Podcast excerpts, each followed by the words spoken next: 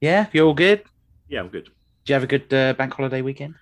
Yeah, it was all right, thank you. Not a lot, really, yeah. you know, just sort of, yeah, all right. Did uh, was it mostly spent sort of still working, like still getting stuff done? And a little bit, not really, but um, just bits and bobs. But yeah, Carol was working yesterday. Oh, okay. So, um, so no, yeah, it was all right. No rest for the wicked, eh? No, indeed. Yeah, yeah. Uh, same here with um, half term. I obviously I work on the weekend, so that was there was no getting out of that.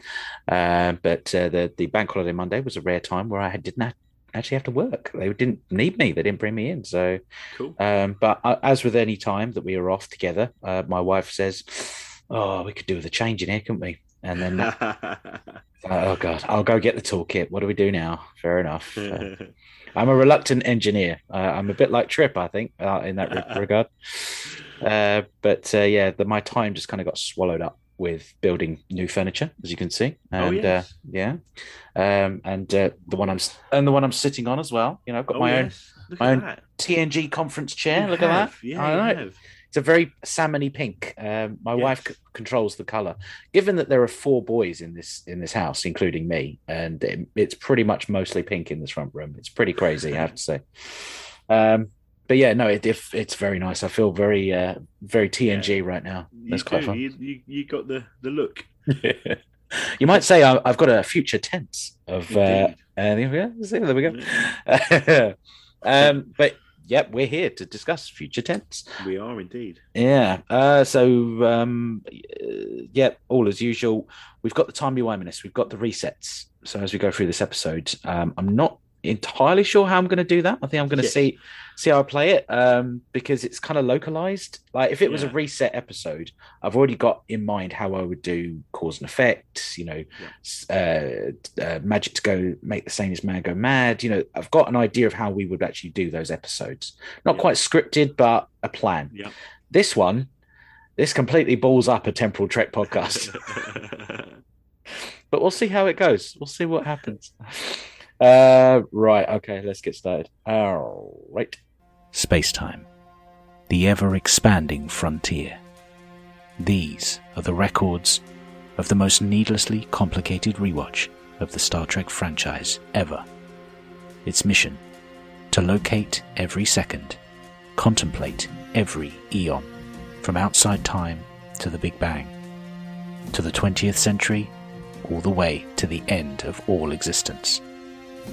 To do what no sane entity has ever done before. This is the Temporal Trek podcast.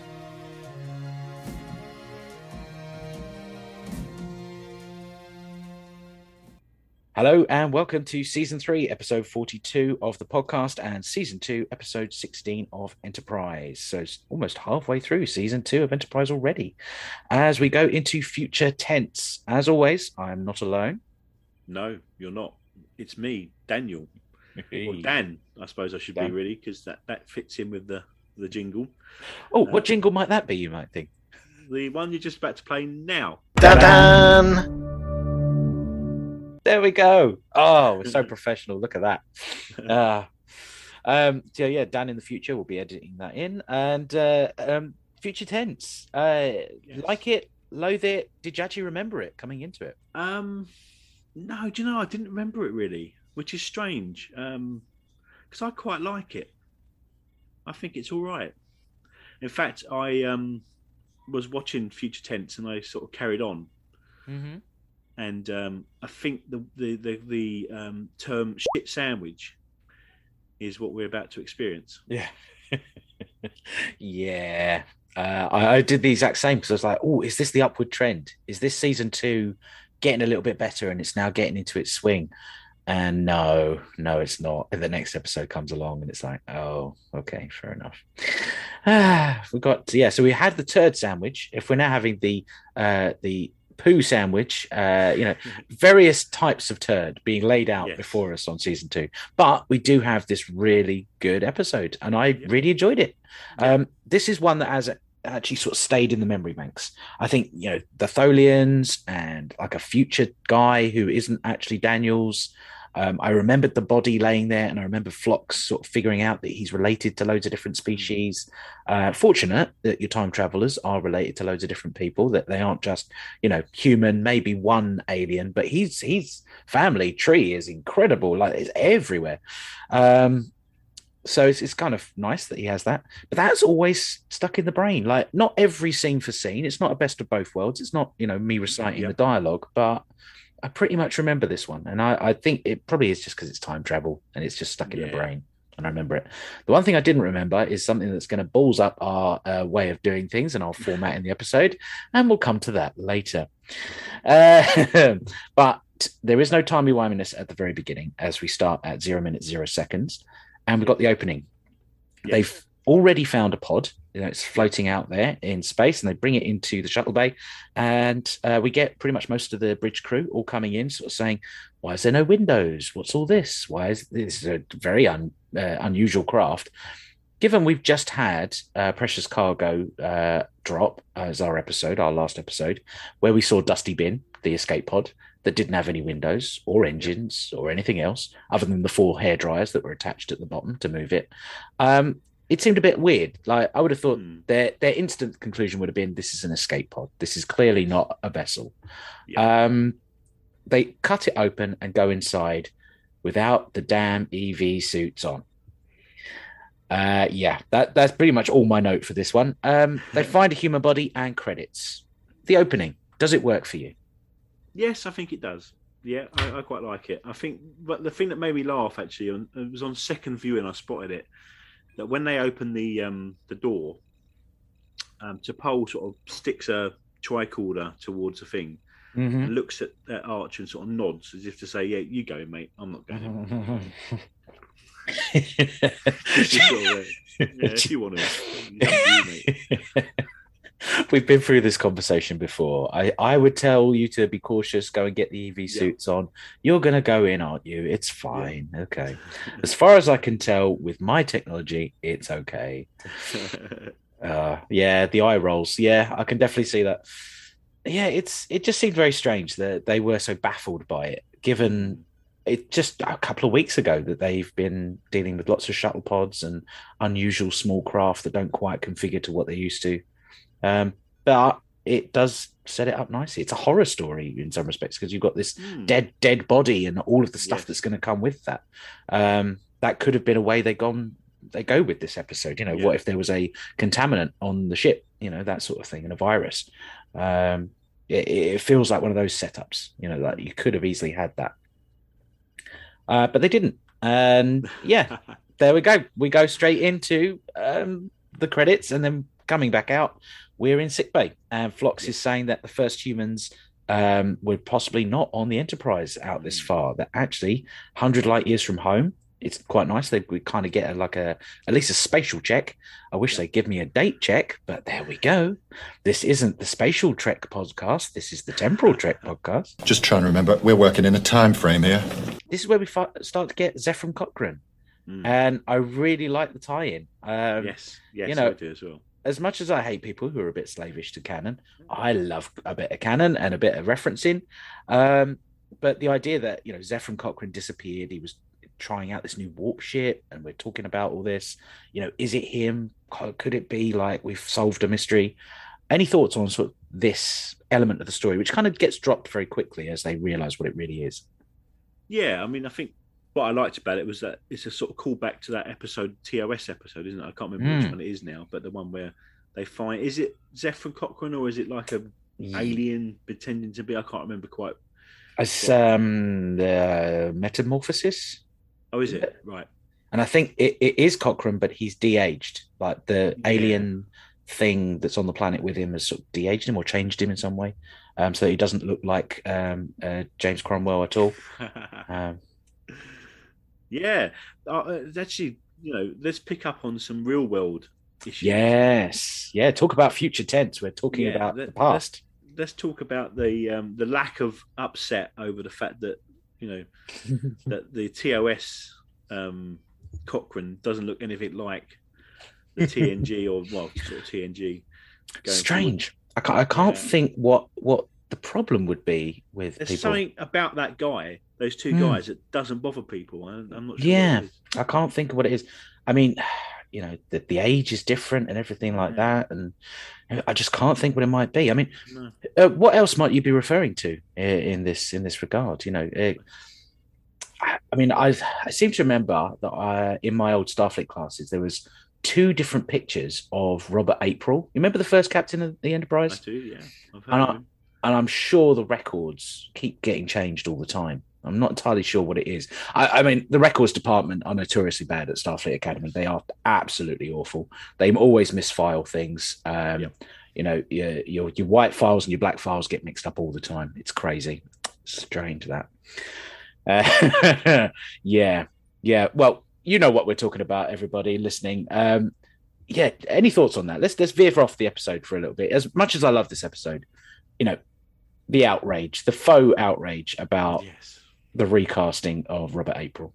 It's just painful, isn't it? I mean, really, he's a, he's a character that appears in one episode of T A S, yeah, which I think like quite a lot of people don't think is canon anyway. Yeah, people, most so, people I've heard of, that they treat it almost like the expanded books. You know, you could just yeah. ignore it as a separate thing. Yeah, and, and then some people decide that it's some sort of crime against humanity. So you yes. can't you can't hear me eye rolling, audience, but yeah, it's it, yeah, freaking I mean, ridiculous. It is, yeah, yeah.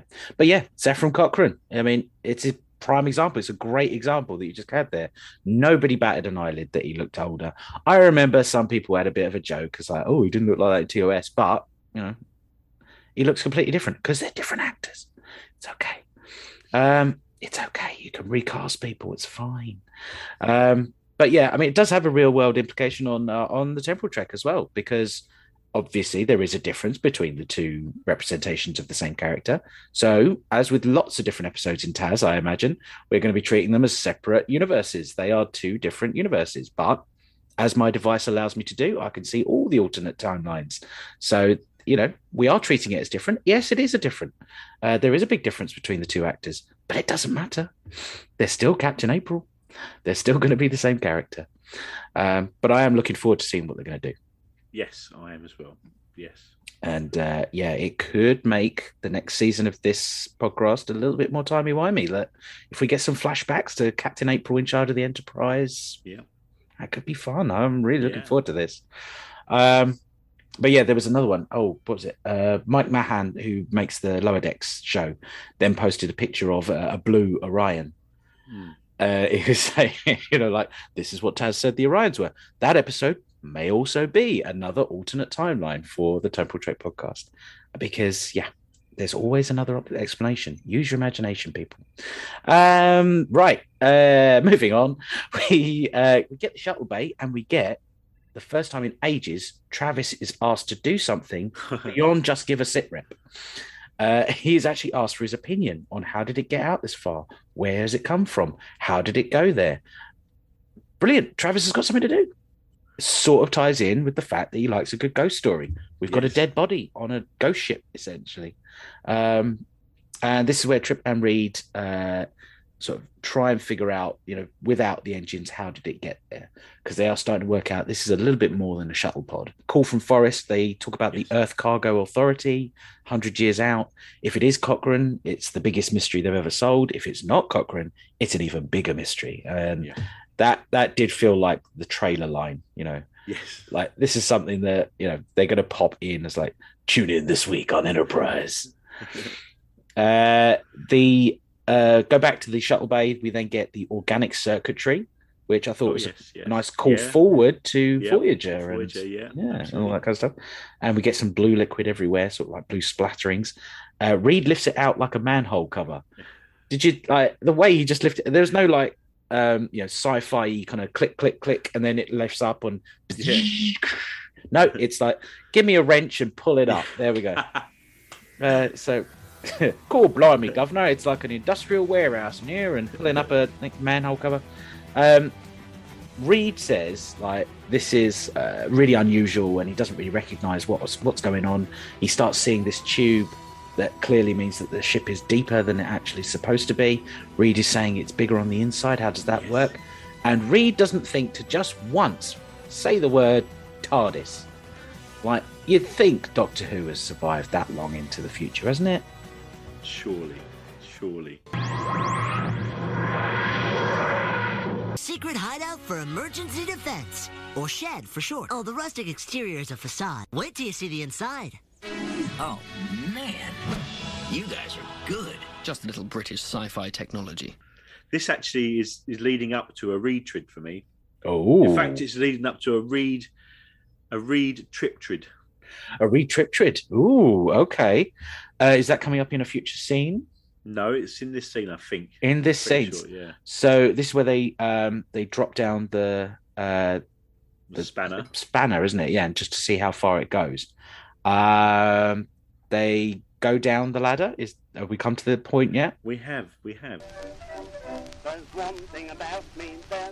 You're a very brave man, Malcolm. Never much cared for the name Malcolm. I was rather growing fond of the name Stinky.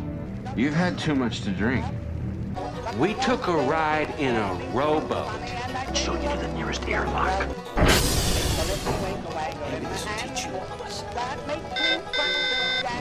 I mean, seriously, right. right? I mean, they even say it. Should we let the bridge know?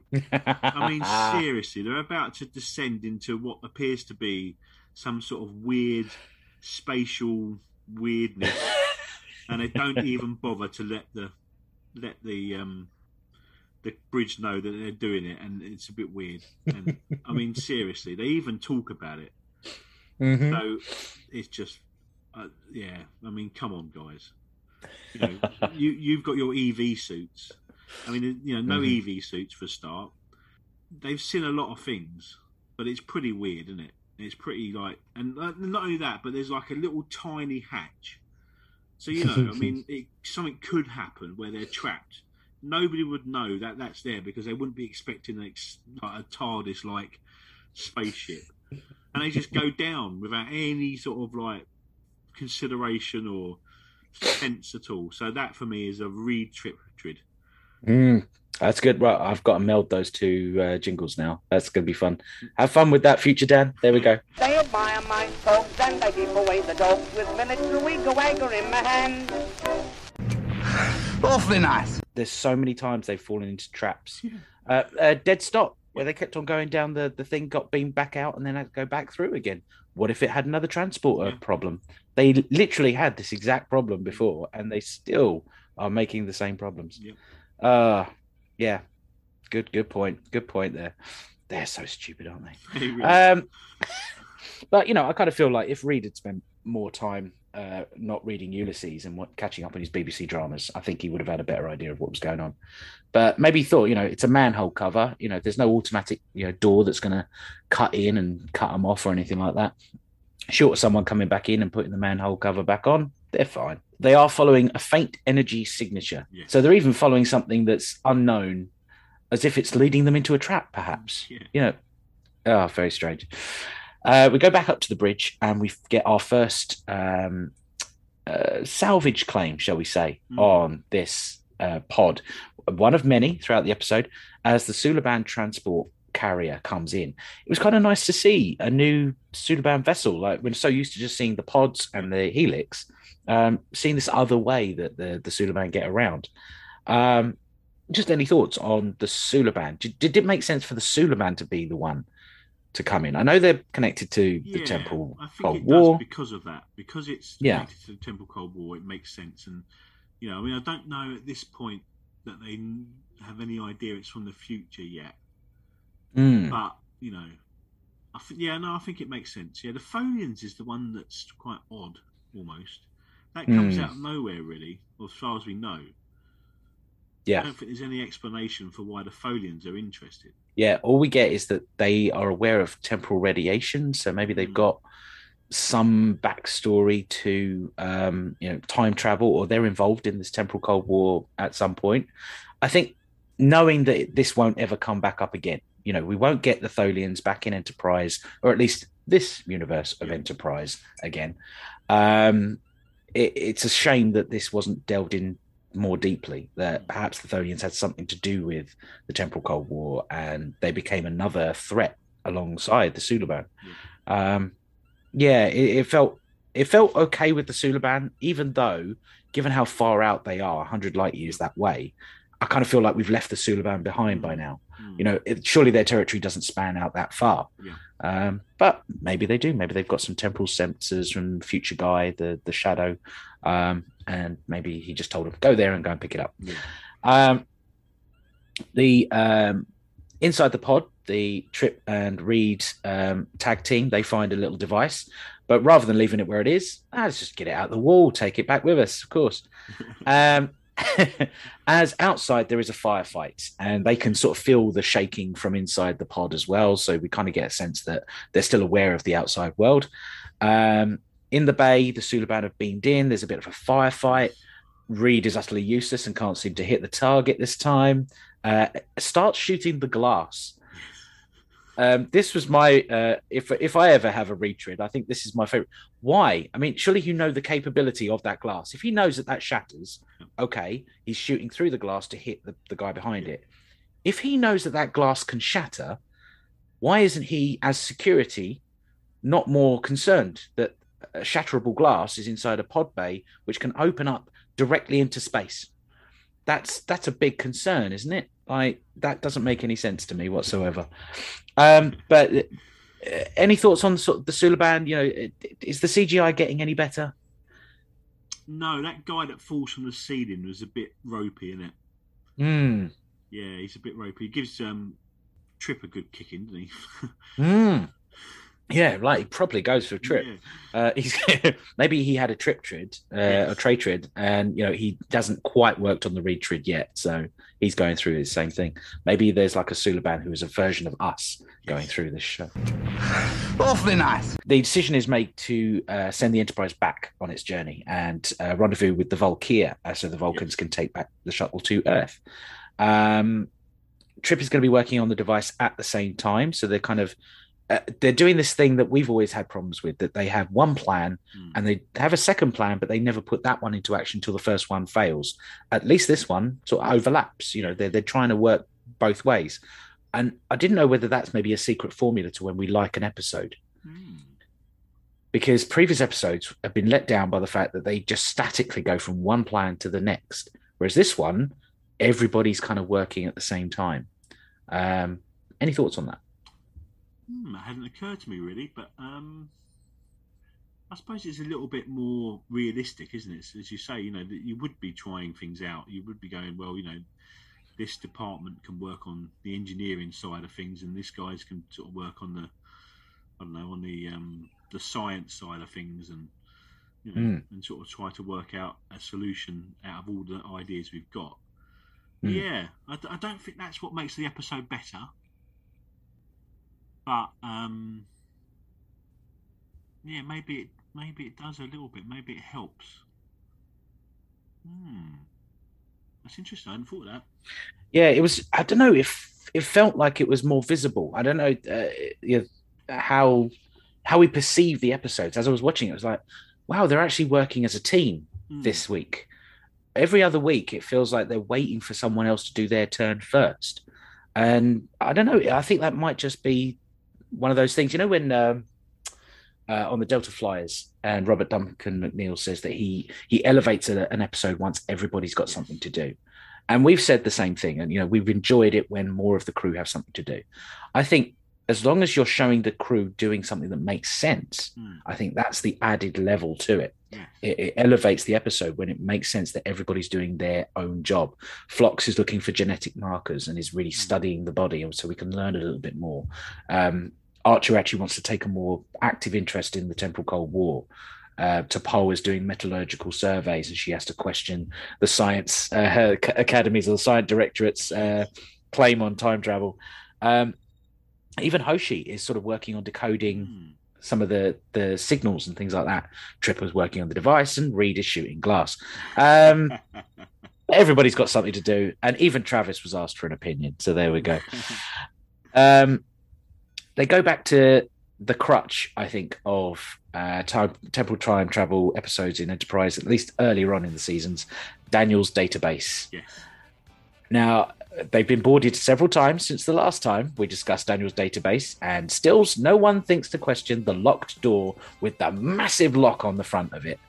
Um, did they need to do the database? Did they need to do this? Like, it feels like we're going back to get answers that we possibly could have worked out for ourselves. Yeah, and also I think, um, you know, the, the fact that there's a lock on the door and it's, you know, they just go, oh, well, we just, don't worry about that. We're just going there. Yeah. Look. Yeah. I mean, you know, it suggests that Archer sort of nips in there occasionally, doesn't it? Not an evening, has a flick through, you know, just just for his own personal enjoyment, you know. So he's like, yeah.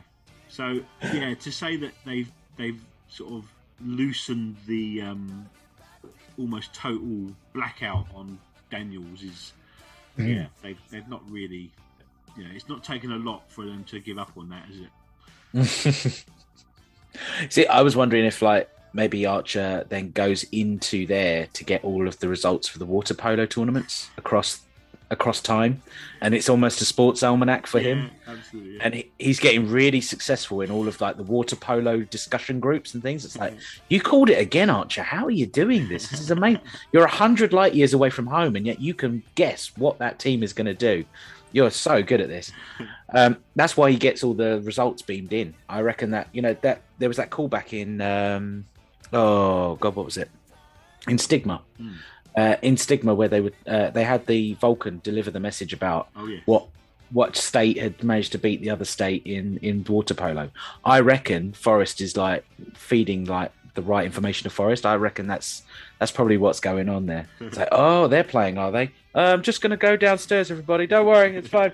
Um, Archer, uh, they've opened up Daniels' quarters again. Uh, oh, don't worry, I'm just investigating. I'm just down the corridor. Don't worry, that's fine. Everything's fine.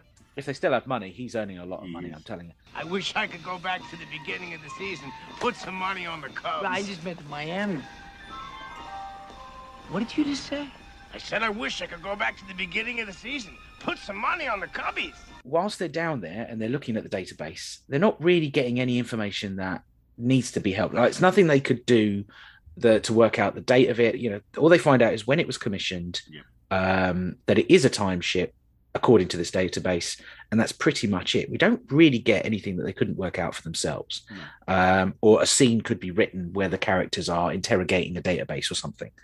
Um, instead, they use that time to talk about, are the Vulcans and the humans going to get down and busy in the future? And this sort of goes through the episode, and this is the bit that kind of brings it down just a little bit, because everybody seems so obsessed at this point that the the two biggest alien races who've been around each other for one hundred years aren't going to intermingle at some point. I, it just, I don't know. For me, that's the only bit that lets it down and felt a little bit childish yeah. in the script writing.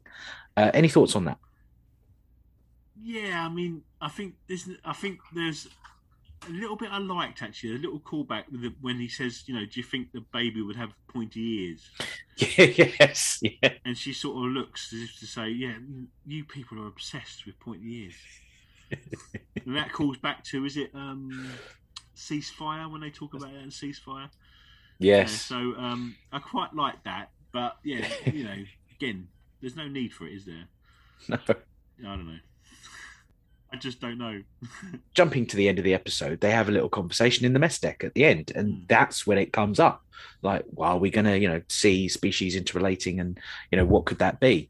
I, I don't, you know, that bit doesn't bother me because they've already had all of the action. They've had the the sort of plot of the episode, and now we're going to have the, you know, tra-la-la, T O S, let's have a laugh at the end of the episode bit. And that kind of makes sense to me. I don't know why, but constantly making references to, you know, we're going to intermingle, we're yeah. going to interbreed, all this kind of thing. I don't know. It just seemed, it just seemed like they were desperately trying to have a conversation about sex, yeah. but the writers just couldn't get a, a feasible way of getting it into the conversation. You can almost imagine, you know, that what they should have done is they should have had sort of um, Archer sort of rubbing his knees. Do you think that people will interbreed in the future? You know, sort of. Whilst he's there in the Daniels database, yeah, exactly. he's like looking up. He's looking up the uh, uh, the scores for the, the water polo, but he's yeah. also doing, you know, some serious uh, adult sites yeah. and, and everything like that as well. Yeah, that's probably it. Possibly. Oh, I found I found this new this new thing, uh, a Vulcan love slave. Oh, interesting. Uh, but yeah, uh, Tractors a Go Go. Um, yeah. Well, uh, that won't be a reference anyone will remember in about two years' time. But uh, over here in the U K, yes, that that was a very funny joke, everybody. Well done. Bridge. Uh, back on the bridge, the Tholians turn up for the first yes, time. Uh, again, Travis calls it out and he says that they're coming. Uh, we get sort of a, a basic description that they're xenophobic from uh, T'Pol. Yet again, she sums up aliens in like yes. one or two sentences, yes. and they're yes. they're the aggressive, horrible yeah. ones. Um, as we had with Dawn, as we had with uh, the Andorians, throughout all the episodes the Andorians have been there, it always comes down to the Vulcans' way of describing the, the species. Um, given what actually happened sort of later in the episode, where they're actually a little bit honourable, I guess, you know, all they wanted was the ship. Yep. That doesn't quite fit with the description that she gave, no. the two-word sentence. Any thoughts on that? Um. Do you know, it hadn't occurred to me, but you're absolutely right. It's it's you know, exactly how, what the Vulcans would do about another species. You know, it's never the Vulcans. It's never the Vulcans that are a, a problem. It's always the Andorians that are aggressive. You know, it's always somebody else. It's always the humans that are too emotional, and you know, mm-hmm. but it's never an issue with the Vulcans. And they, you know, the, the one sort of continuous thing throughout these interactions is the Vulcans. Mm-hmm. They're the ones interacting with people, and they're the ones that, that you know of, of having to deal with these these difficult aliens. There's never a moment of clarity, is there? I, I'm likening now the Vulcans to uh, my eldest son, uh, who uh, is reaching. He's a, a pre-nager. He's not quite teenager yet, um, and everything isn't his fault. Whenever we have, like, can you go and tidy your room, please? It's an absolute state. Well, I didn't wreck it. It was yeah. that was my my brother, and it's yeah. like, no, you, you did it. You you need to go and tidy it up now. Yeah, but it's not my fault, is it? Like, nothing's your fault, is it? Yeah. There we go. Yeah, so maybe that's it. Maybe the Vulcans just need to grow up a little bit more. Uh, who knows? Right. For some reason, it's given me a yeah. timer, and I'm not entirely sure why. I know more. I wondered about that. Timey-wiminess. All right. I'm going to set up a, a second meeting, and we'll jump in that, and we'll finish the episode from there. Hang on a second.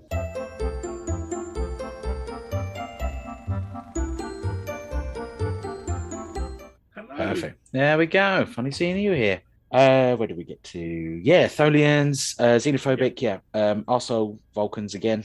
Yep. Uh, they use a tractor beam. They try and uh, get the, the probe off them, or try and get them out of yes. the, the shuttle bay. And they warn them this time about temporal radiation. So they seem to be more aware of temporal timey-wiminess than the humans. Yep. Um, so I guess that gives you a reason why the Tholians came in.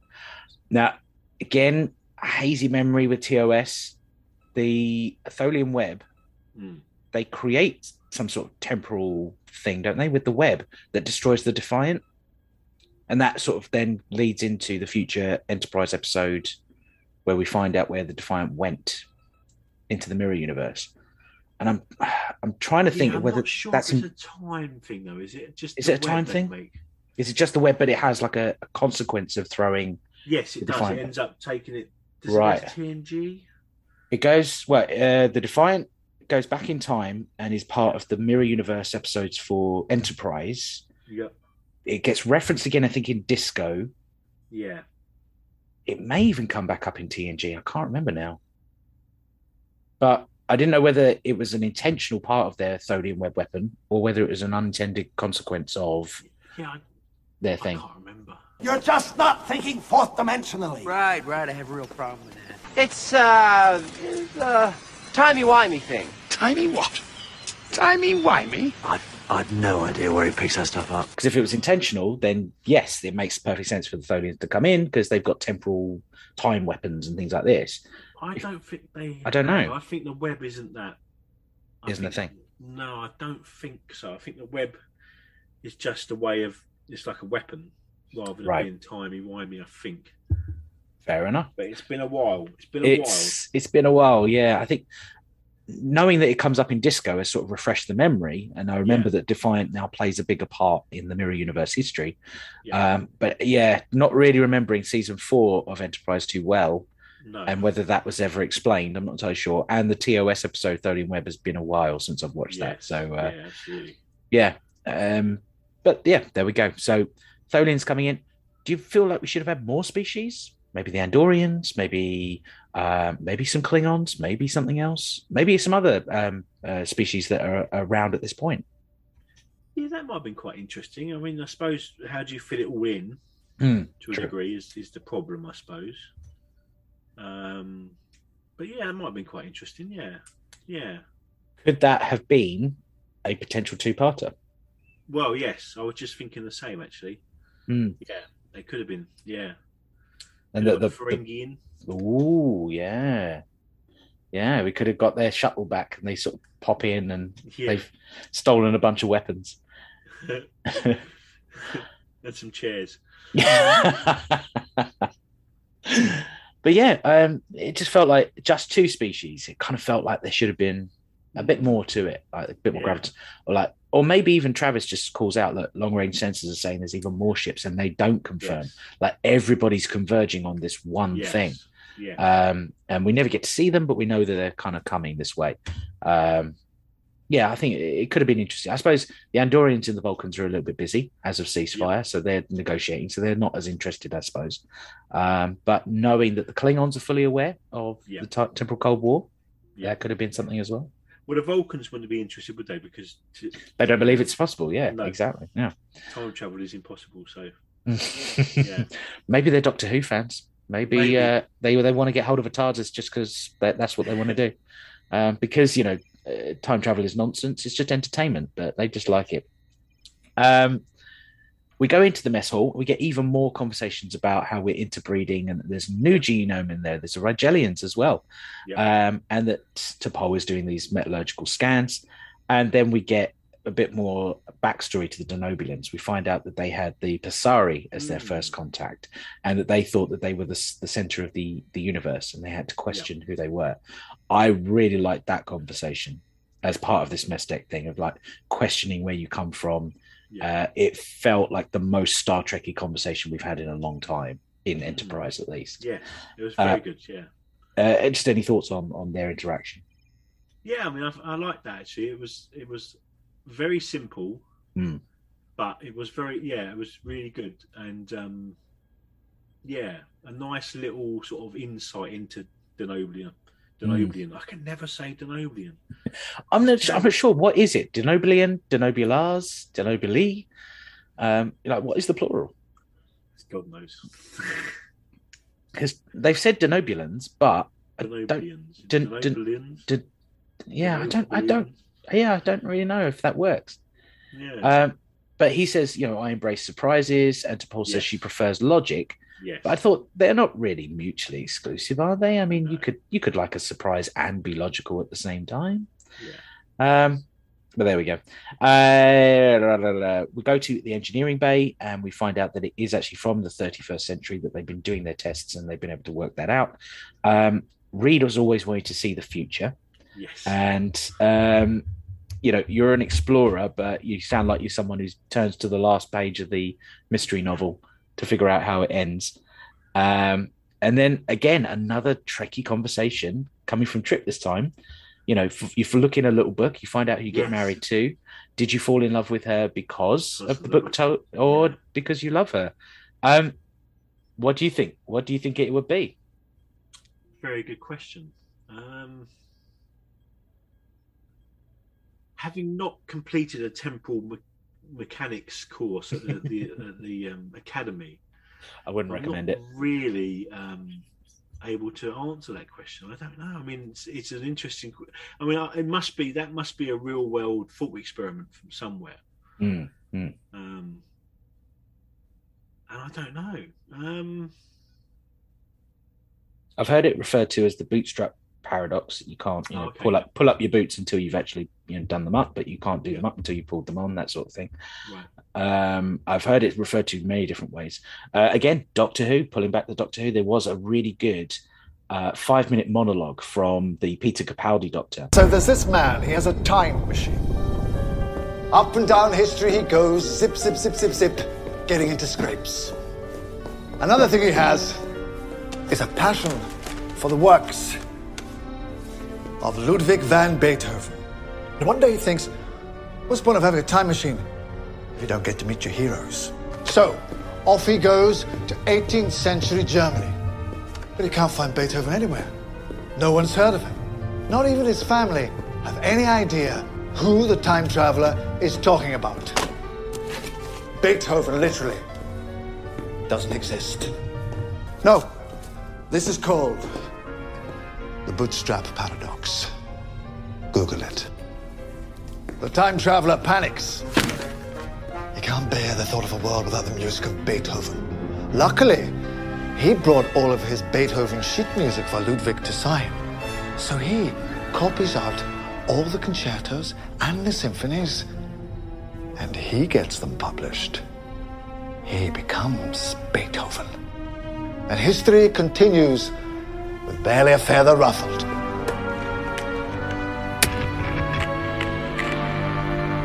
my question is this. Who put those notes and phrases together? Who really composed Beethoven's Fifth?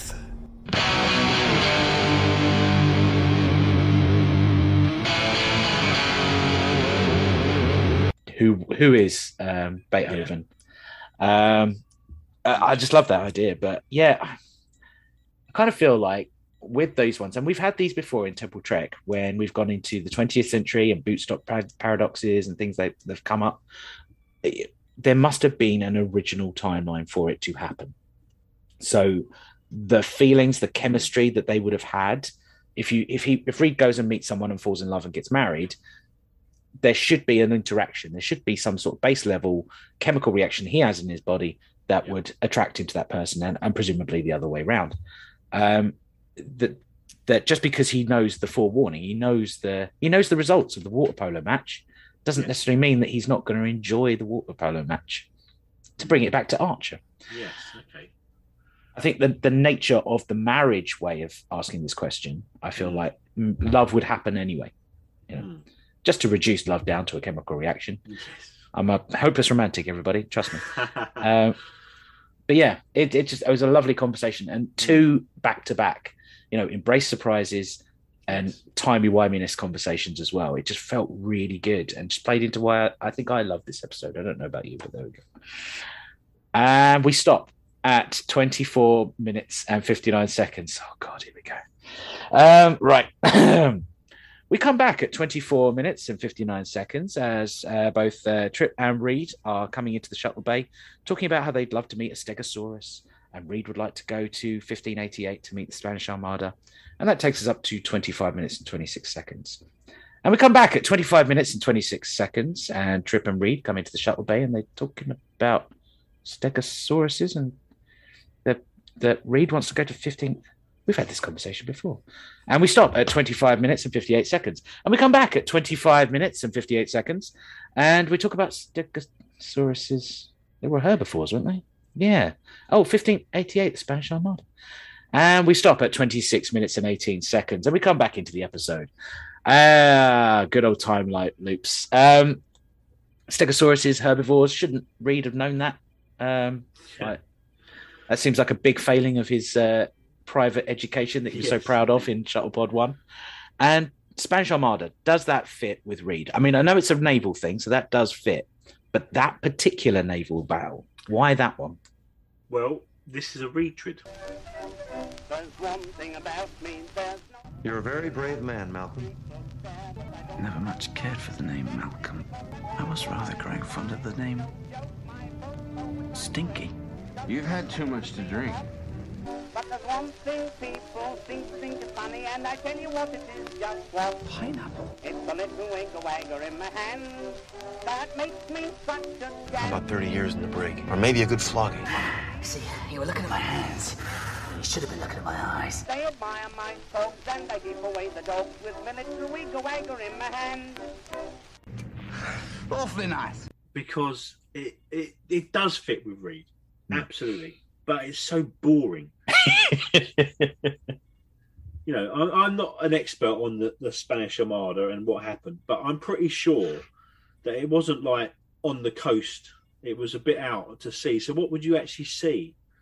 unless exactly. you was in one of the boats. Yeah.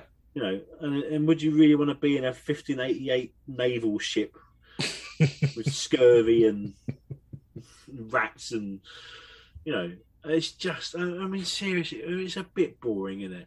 Yeah. You go back to anywhere in history and you go back to the Armada. I mean, it's... So for me, it's a retread, I'm afraid to say. It's two in an episode. Two is... in an episode. I think yeah. we might get a triumvirate. I don't know. We'll have to see. Um, you know, I mean, yeah. actually, this this was. I thought about this, and I was. This is a question I'm going to ask you. What, what would you go back to? Oh, you see, now this is it. I, I think I am more of a, a read from the previous scene where he wants to see the future instead, right? Um, because I am one of those people who reads the last. Um, page of a mystery novel and then enjoys reading it to see how the characters get to work okay. it out. Um, I have done that in the past. I know it's a stupid way of reading it, but hey, I make stupid decisions when it comes to time.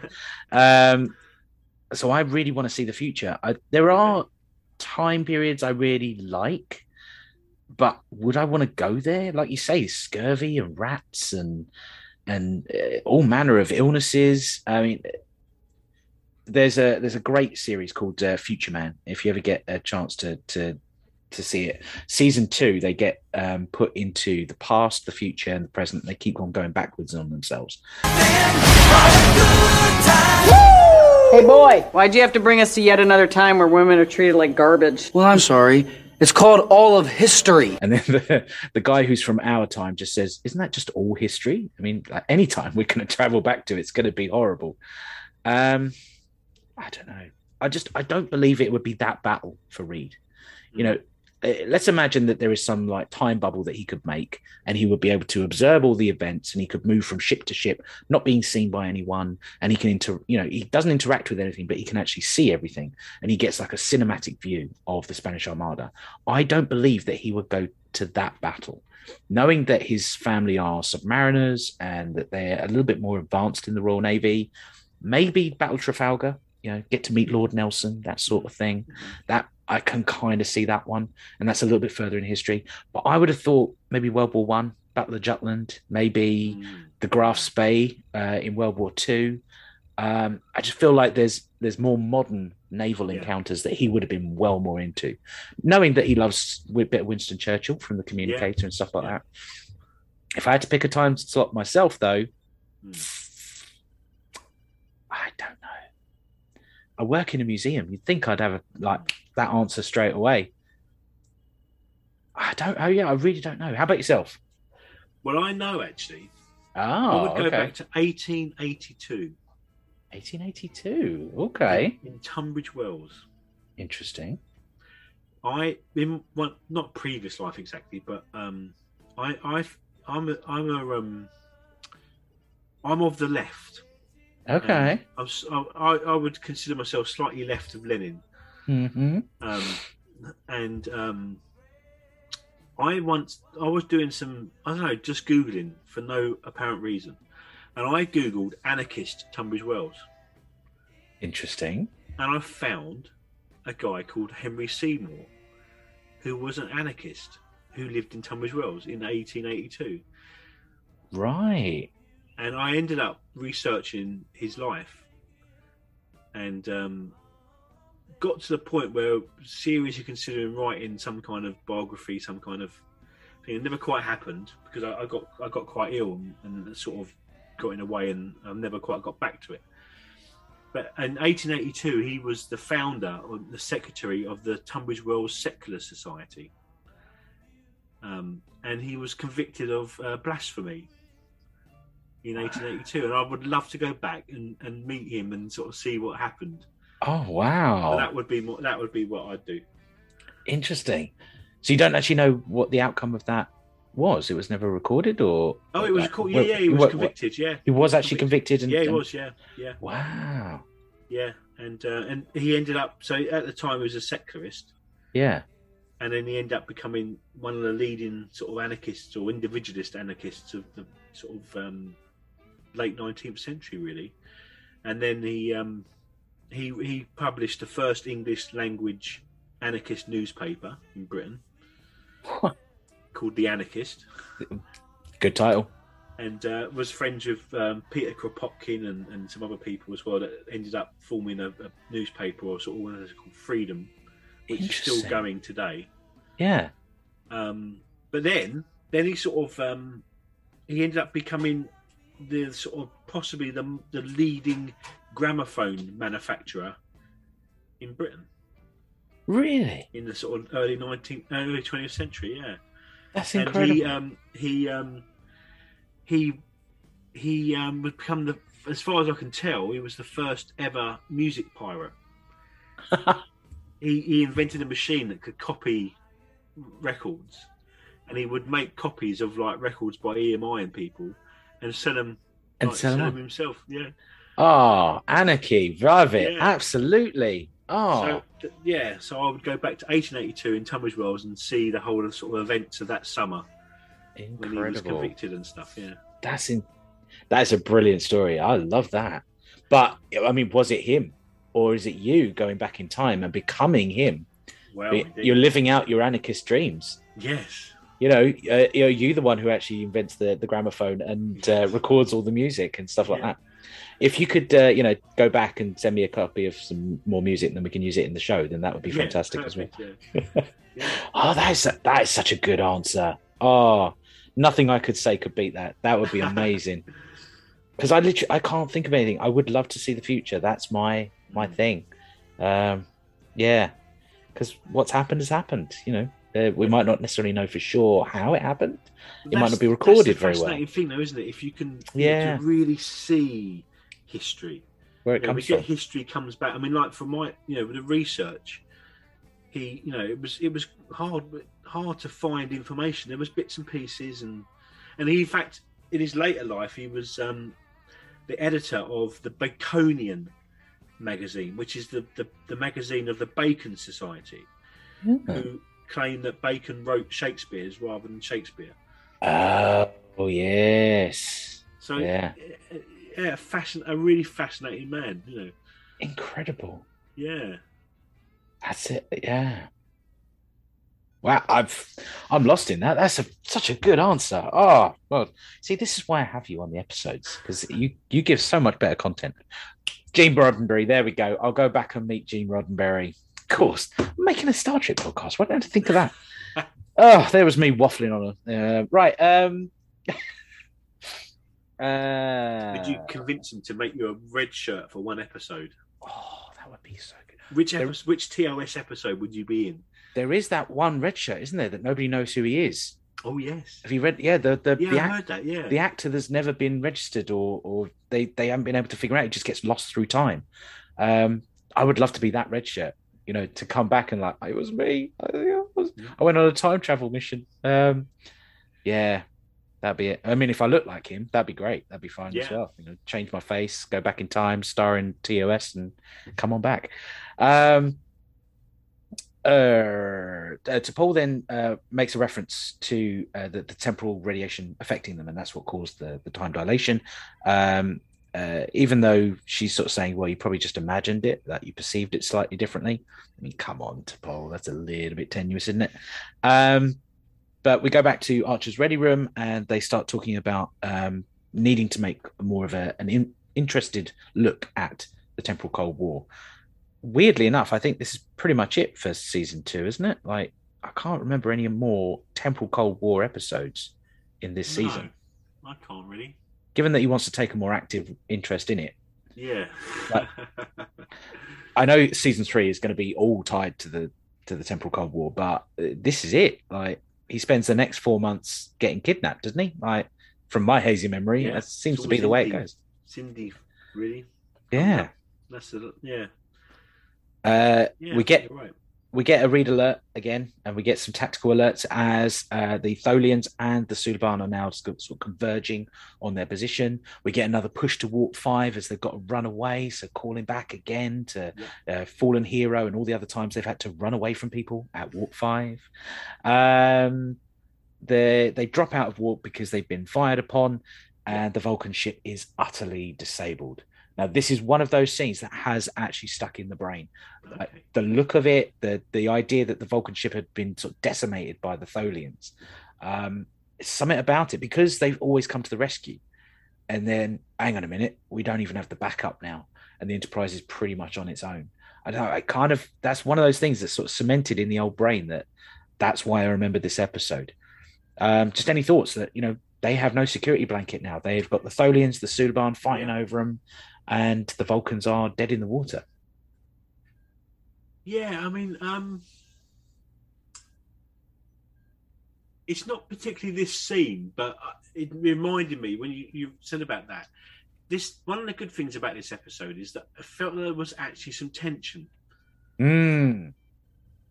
You know, there was some tension in it, and, and this is part of that. You know, they, they, they should be safe, yeah, and they're really not now, and they don't know anything about the Tholians really, not enough to sort of know, you know, what they're up to and they're, they're, what they're like, and you know they got that sort of vague description from T'Pol, but other than that, they they got no nothing to go on.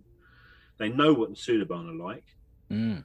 And they're stuck, and they're like, oh, because, you know, that's quite often, I think, a few times now, they've sort of been saved by the Vulcans. Yeah. And and that this isn't going to happen. This this time it's not going to happen. And um, so, yeah, I think, yeah, the, the scene itself, I mean, you know, but I think it's part of that tension, which mm. worked really well. Mm. It it just the look of having the ships and, and the interactions, and I don't know, it's a pew pew shooty shooty scene. Of course, there's there's action. There's not really much to it, um, but it, I don't know. Just the look of having it all, kind of the debris and the the Vulcan ship is just dead in the water. I don't know. There was there was a kind of like a what's going to happen. Yeah. Um, I remember that very clearly from the very first time I watched it back in two thousand one, and I still had that feeling this time round as well. Um, This is where we stop again. Oh, God, here we go. go do it again. Right, we stop at thirty-three minutes and forty-three seconds. Or actually, do we continue? Because um, up on the bridge, and I'm going to do everything in chronological order here, outside of the shuttle bay, um, Trip is putting together a power module. Uh, the bridge actually calls down to Archer, so manages to call down to him. So there is like a connection there. Um, the cell ships are getting destroyed. They're getting blown out of the water, all the way up to thirty-four minutes and thirty-two seconds, then thirty-five minutes, twenty-six seconds. More cell ships are being destroyed. Uh, they're hailing demands as the Tholians feel like they're going to take victory, up to thirty-six minutes, twenty-one seconds. Then you've got thirty-six minutes and forty-eight seconds as the security teams are rushing to this door, as there's like lasers being cut into the side of the hull. They're cutting in. Hoshi's calling out where they are and how fast it's going to happen. And we stop at thirty-seven minutes and seven seconds. And then we come back at thirty-seven minutes and twenty-one seconds. And Trip activates a beacon. And we stop at thirty-seven minutes and thirty-five seconds. Jumping back to thirty-three minutes and forty-three seconds. Oh, my God, why did I do this? Um, we defuse a warhead. And they're actually, you know, they're taking the time, Archer and Reed. They want to take it all kind. That's fine. Up to thirty-four minutes and seven seconds. Then thirty-four minutes and thirty-two seconds. Archer takes out the cell. He's just about to walk the warhead into the little shuttle yes. bay, pulls back the the little um cover, puts it in, only for it to reset back to thirty-four minutes yes. and fifty-two seconds. And then Archer plants the warhead in again, up to thirty-six minutes and twenty-one seconds. They reset again to thirty-six twenty minutes seconds.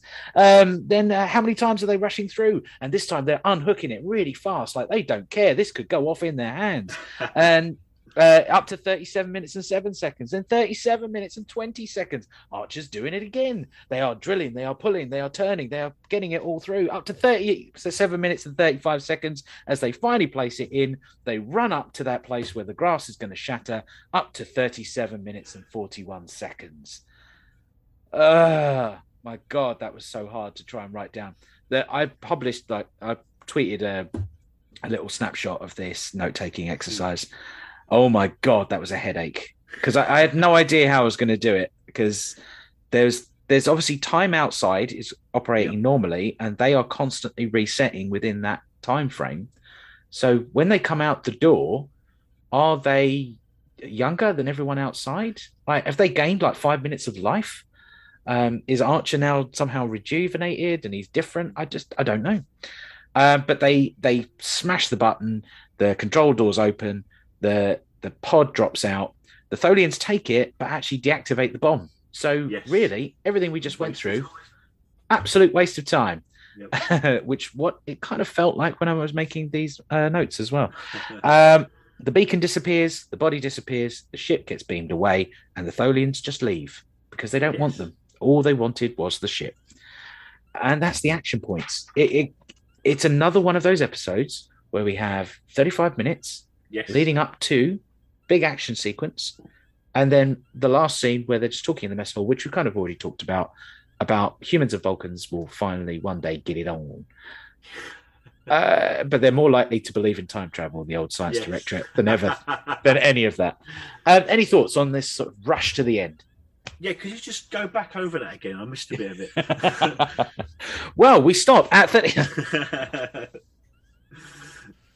um, this is the... I mean, I, when I first watched it, I didn't really pick up on it. And it didn't bother me, but having rewatched it, this is the, the frustrating bit, because actually it means that nothing matters. Nothing... Ha- you know, it all just disappeared. Mm-hmm. It's, it's a, a Voyager reset button, isn't it? Yes. You know, it's just nothing... Nothing happens. You know, talking of consequences in a minute, there, mm-hmm. there are no consequences because there's nothing left. Yeah. So, and, and the Tholians just sort of go off. They don't sort of go, "What the hell happened there?" You know, they just, "Oh, okay." You know, so yeah, it was a bit of a disappointing ending for me. A bit of a damp squib end- ending. Mm-hmm. Um, yeah, but I quite like the sort of timey-wimey bits. I quite mm. like the way they're resetting. I think they've done that before elsewhere in, in Trek. I can't think quite, but I'm sure there's episodes where they've had like, well, little sort of mini things. I mean, I thought, I don't know if it's this, sort of this run of scenes, but the whole thing about the temporal uh, particles being mm. tachyons, and of course they don't know they're tachyons. Mm-hmm. Yeah, so I quite like that. Um, yeah, but it, it's slightly... slightly disappointing in the end that it just all sort of just disappears, and there's no no one sort of no one appears and says thank you for saving the ship or saying, or you know, do you know, there's nothing. It just just disappears. There's no explanation for that, you know. And then I mean, I know that Tri- uh, Archer says something about, you know, where they got all the time in the world to mm-hmm. you know to, to do it and stuff, but yeah it, yeah slight damp squib. yeah I mean, what really feels weird is that they've gone to all the point of, of doing this. If time is irrelevant to these people, why didn't they sort of just go back and stop the whole episode from happening in the first place? Yeah. Like yeah. they could have picked up the pod before Enterprise arrived, yeah. um, or or even earlier when the Suliban claimed that they found it like three days earlier. Yeah. They know where it is. Um, this is presumably going to get recorded on the Enterprise somehow, although... if Ensign hit the record button isn't doing his job like he was during the Ferengi episode, like he will be in future episodes yeah, with a absolutely. certain cybernetic organisms. Um, you know, there are lots of things that don't get recorded very well on Enterprise. Um, so yeah, yeah maybe, maybe that they, they just had to take it from that point. But I'm agreeing with you. Yeah. It, they kind of felt like they should have had someone from the temporal uh, police or something show up and yeah. say, look, we've got it in hand. You don't need to know anything else. Um, Uh, maybe have Archer object to him and say, "Look, we're, we're bothered by this, and you know we don't want to, we don't have to put up with you losing things any anymore over here. Stop sending people back to this time period, or something, you know, something like yeah. that, like a warning from Archer. Um, uh, I don't know, something just to make it feel like this had some weight to it, yeah. um, other than introducing us to the Tholians, I guess. Yep, yeah, that's true. So that's it for the episode. We've located the episode, and we've gone over the episode and over the episode and over the episode in a time loop. Uh, so we are going to come to consequences. Your analogy is very colorful, Captain, but I question whether it addresses the consequences. Consequences, consequences, consequences, consequences, consequences, consequences, consequences. The concept of learning from one's mistakes shouldn't be difficult for a Vulcan of your wisdom to understand, Ambassador. I don't wish to contradict Captain Archer, but learning from one's mistakes is hardly exclusive to humans. What are the consequences for this episode? Well, as I said, I don't think there are any, effectively. Not now. Um, because um, it all just disappears. That's it. So, yeah, no consequences. I don't think it gets referenced again, particularly. And I don't think, as you say, I don't think the Temporal Cold War reappears until season four now. Mm-hmm. Um, yeah, so, yeah. But I enjoyed the episode. It was a yeah. good episode. yeah, that's, that's another thing as well. It's like, it's such a good episode. It's an enjoyable bit of forty-five minutes of T V. But when you look at it in a kind of consequences and timeline thing, there's really nothing from this that matters. They're now aware that there's organic circuitry, and that's a possibility. Trip now knows that that's something he could make in the future. Uh, we know that they can build ships that are, you know, bigger on the inside than they are on the outside. That TARDIS technology has made its way to, to Starfleet, um, or at least the idea of that. They know that in the future, aliens will intermingle. But what are you going to do with that information? How useful is it if you don't have the technology to follow it through? Exactly. Uh, and whatever timey-wimey organization is out there, they've taken all their stuff back, so there's nothing left over.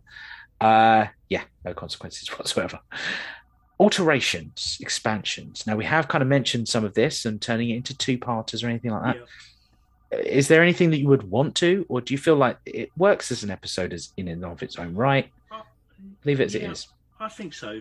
I mean, I think it could be a two-parter, mm-hmm. but I think it works pretty well as an episode. And considering what comes next, I think, you know, it's a pretty decent season two episode. Let's put it that way. I think we should call this like the Precious Cargo effect or something. It's like yes. knowing what comes next. It's yes. just, it's still a good episode. Yeah. This is a highlight for season two. As I said before, yeah. it's one of my favorites from season two. Um, it, I think it works as an episode. It just doesn't necessarily have any weight at the end. It doesn't yeah. really go anywhere. So actually scene wise, I enjoy it. I could have maybe done with a little less of the, we're going to have uh, Vulcan human hybrid children. Um, Yeah, have that yeah. as a as the jokey ending, you know. Yeah. Um, and th- I love the little Bazinga. I love to Paul's comeback. Like they're more likely to believe in yeah. time travel than uh, Vulcans and humans mating. Um, you know, in the words of uh, Sheldon Cooper from The Big Bang Theory, Bazinga. Um, That's right. But uh, yeah, I I enjoy this one. It's really one I love coming back to, and I would easily watch this one again. Yeah, me too. Recommendations then. Yeah. So, do we recommend to Star Trek fans as a good episode of Star Trek? Yes, I think so. I think so. I think for all the things we've said, I mean, yeah. Yeah, I'm going to say yes. I'm going to recommend this one. Mm. Same. You've got Tholians. You've got lots of callbacks. You've got Zefram Cochrane being referenced. You've got the Temporal Cold War, if that's your thing. Uh, I, I love time travel, but for some reason, it's not really doing anything for me right now. Yep. Uh, yeah, I would recommend. It's, it's a good, fun Archer and the crew working together episode. Yep. To non-Star Trek fans, though, does it make any sense? No, that's the problem. You need to know a fair bit about what's gone before for it. So no, it's definitely not a recommend. Mm. Yeah, but not not on quality, which is unusual because yeah. generally it's quality that means we don't recommend it. Mm. This is more that just you need to know too much to to, to for it to make sense. Mm. Yeah, same. If you don't know what a Tholian is, that's not a surprise. It's not a special bit of information um that, you know, if you're not aware of the Suliban or the Temporal Cold War, not that we know much more about the Temporal Cold War than anybody else, but uh yeah, there's just not enough here. I mean, every character does have something to do though, so yeah, but it's too it's, much backstory needed. Yeah, yeah, that's, that's true. It's not a quality thing. It's not that mm. it's not a, it's not a bad episode, but it just it doesn't make sense without other stuff going on. Very true. Yep, you swayed me. I'm going to say no as well. So there we go. Yeah, there we go. Right, that's our recommendations. We have done the episode of Future Tense. Yes. As uh, we move on to setting up for the next week. But before we do that, let's do something nice. Let's sell okay. some podcasts. Um, oh, how can okay, people yeah. find you? Where can everyone uh, get hold of you? They can find me at Academic Trek forty-seven on Twitter. And um, yes, there may be some more episodes coming. Hey, looking into the future. Absolutely. Into the future, yes. Yeah. But again, did you make them or did this anarchist make them? And, you know, you've you've come back to make some more. Are you setting up loads of academic study stuff in the future to then yes. make episodes for Academic Trek and then you go from there? Yep. Oh, that's it. Definitely. That's diabolical. Um, yeah, and obviously we're Temporal Trek, and we have the spin-off show, The Nexus Nights, where we talk about general Trek geekery, catching up on Picard at the moment, and uh, waiting for Paramount to get their finger out and release it uh, internationally on Strange New Worlds. There we go. All that remains is the setup then in our L C A R S system on uh, the next week's episode. Join us next time if you want to. You don't have to. Uh, it's season three, episode forty-three of the podcast, and season two, episode seventeen of Enterprise, as we go to Kanemar. Or do we even get to Kanemar? Like, everyone's talking about it, but no one actually gets there. Uh, we we are not going to have timey-wiminess, so there's very little to talk about there at zero minutes and zero seconds. As always, thank you very much for listening from me, and I'll see you in the next time stream. Yeah, thank you from me as ever. Yes. Um, Kanemar, yes. Mm. Mm. Yes. Not as bad as Precious Cargo. Not as bad as Precious Cargo. Not as boring as That's the seventh. Not exactly, not exactly a, a, a sort of ringing endorsement, is it? It's not as bad as as Precious Cargo. Although that guy that is so annoying. Oh, I'm, to, I'm going to save my my ira. Mm. That as a commuter to London, that one person you sit next to who just doesn't shut up, and you yep. just want to read your book. That's oh it. God, it's it's going to be it's going to be traumatic for me. I think it's going to bring back too many traumatic memories for me. Mm. Ah, right, right. See you later, everybody. Au revoir. Take care. And, and um, just stay tuned as we repeat this episode straight afterwards, uh, about three or four times. You're trying to make more editing for me. Now I've got to do that. Oh, never dare me to do anything, because I will do it. That's how this podcast got started. Space-time, the ever-expanding frontier. These are the records of the most needlessly complicated rewatch of the Star Trek franchise ever. Its mission, to locate every second, contemplate every eon, from outside time to the Big Bang, to the twentieth century, all the way to the end of all existence. To do what no sane entity has ever done before. This is the Temporal Trek podcast.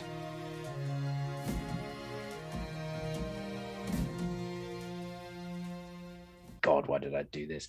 Um, we defuse a warhead, and they're actually, you know, they're taking the time, Archer and Reed. They want to take it all kind. That's fine. Up to thirty-four minutes and seven seconds. Then thirty-four minutes and thirty-two seconds, Archer takes out the cell. He's just about to walk the warhead into the little shuttle yes. bay, pulls back the, the little um, cover, puts it in, only for it to reset back. Space-time, the ever-expanding frontier. These are the records of the most needlessly complicated rewatch of the Star Trek franchise ever. Its mission, to locate every second, contemplate every eon. Back to thirty-four minutes yes. and fifty-two seconds. And then Archer plants the warhead in again, up to thirty-six minutes and twenty-one seconds. Space-time, the ever-expanding frontier. These are the records of the most needlessly complicated rewatch of the Star Trek franchise ever. Its mission, to locate every second. They reset again to thirty-six twenty minutes seconds. Um, then uh, how many times are they rushing through? And this time they're unhooking it really fast, like they don't care. This could go off in their hands. And uh, up to thirty-seven minutes and seven seconds. Space-time, the ever-expanding frontier. And thirty-seven minutes and twenty seconds. Archer's doing it again. They are drilling, they are pulling, they are turning, they are getting it all through. Up to thirty-seven minutes and thirty-five seconds. As they finally place it in, they run up to that place where the grass is going to shatter. Up to thirty-seven minutes and forty-one seconds. Ah, uh, uh, right, right. See you later, everybody. Au revoir. Take care. And, and um, just stay tuned as we repeat this episode straight afterwards. Uh, about three or four times. You're trying to make more editing for me. Now I've got to do that. Oh, never dare me to do anything, because I will do it. That's how this podcast got started. I hope you've enjoyed the show. Please remember to like, subscribe and review wherever you listen to it.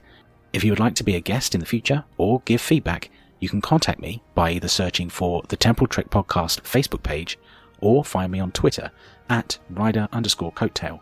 Also search the Temporal Trek Podcast. You can also find me on Instagram at Daniel underscore Hitch underscore writer. Scripted elements of the show are a work of pure fan fiction, and any views and opinions expressed in the episode discussions are my own or that of the guest. They do not reflect the rights holders of Star Trek. Any Star Trek sound effects or music are used under the terms of fair use and are not my own work.